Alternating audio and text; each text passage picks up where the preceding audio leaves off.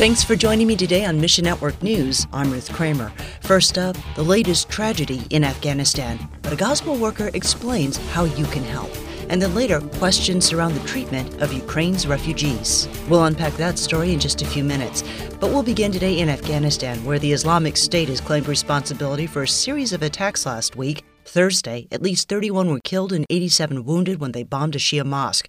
The same day, a vehicle exploded near a police station, and days earlier, two bombs went off in Kabul at a school for boys. Nehemiah with FMI says one boy reported stepping out for a break with his class when the first bomb exploded. The second blast took place as rescuers arrived to ferry victims from the first explosion to the hospital, and there were dead bodies everywhere. The images and the footages we have and the news we are getting from and the reports are getting from our resource, sources there from Kabul, I would say the numbers are very, very high. This attack also targeted an area with high Shia population.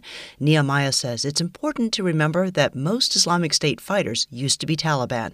Both groups share the same attitude toward Shia Muslims and other minority groups. This is genocide. And the Hazara community, uh, which makes up between 10 and 20% of the country's 38 million people, has long been the target of mass casualty attacks. Ask God to protect FMI's partners as they minister among the Hazara. Next, China's harsh zero COVID policy is doing more harm than good for Chinese residents and the global economy. Tens of millions of people have been cooped up in their homes since the end of March when infection rates surged in Shanghai. New cases rose again in areas outside of the quarantine zone, so authorities say restrictions will remain in place. Kurt Rovenstine of Bibles for China says believers are struggling throughout the country. It's a real challenge for the churches. Some churches have not met for quite some time, and one of our folks said they haven't been able to take communion in the church for over two years. Nearly half of the cities responsible for China's GDP are under some kind of lockdown.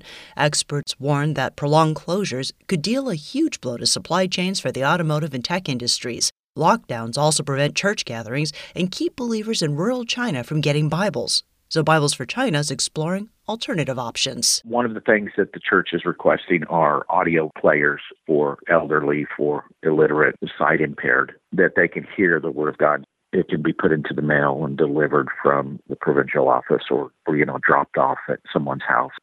This month, our first batch will be delivered, kind of a test to see uh, how well they work and, and if they're well received. And the Russian invasion of Ukraine has sent over 3 million refugees spilling out across Europe. Governments have been quick to welcome these people, much more than they've been of refugees from Iraq, Afghanistan, or Syria in recent years. And why is that? First, many Europeans fear letting Islamic terrorists into their countries. But Emily Klooster with Tent Schools International says Middle Eastern refugees are fleeing war and terrorism, just like Ukrainians, and most are women and children. Here's an example. Our partner in Jordan provides a safe school for the children of Iraqi Christian families who have fled ISIS. Now, we understand it's a human tendency to hold suspicion for groups outside of our own, but this is something that really needs to be fought against within ourselves and not promoted. A Bulgarian official described the Ukrainian refugees as intelligent and educated. Klooster says refugees who are uneducated deserve access to education. In addition, many refugees from both the Middle East and elsewhere held positions of prestige within their own communities, positions that required high levels of education. Jesus commanded his church to care for the vulnerable, no matter where they come from or who they are. Find your place in the story at missionnews.org. Thanks for listening to Mission Network News, a service of One Way Ministries.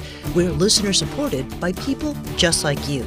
So by giving to Mission Network News, you enable us to keep the stories of God's kingdom coming. So join us here on Facebook, Twitter, or Instagram. You can also find us on Alexa, iTunes, or TWR360. And together, the Great Commission happens. Look for links at missionnews.org. That's missionnews.org. I'm Ruth Kramer.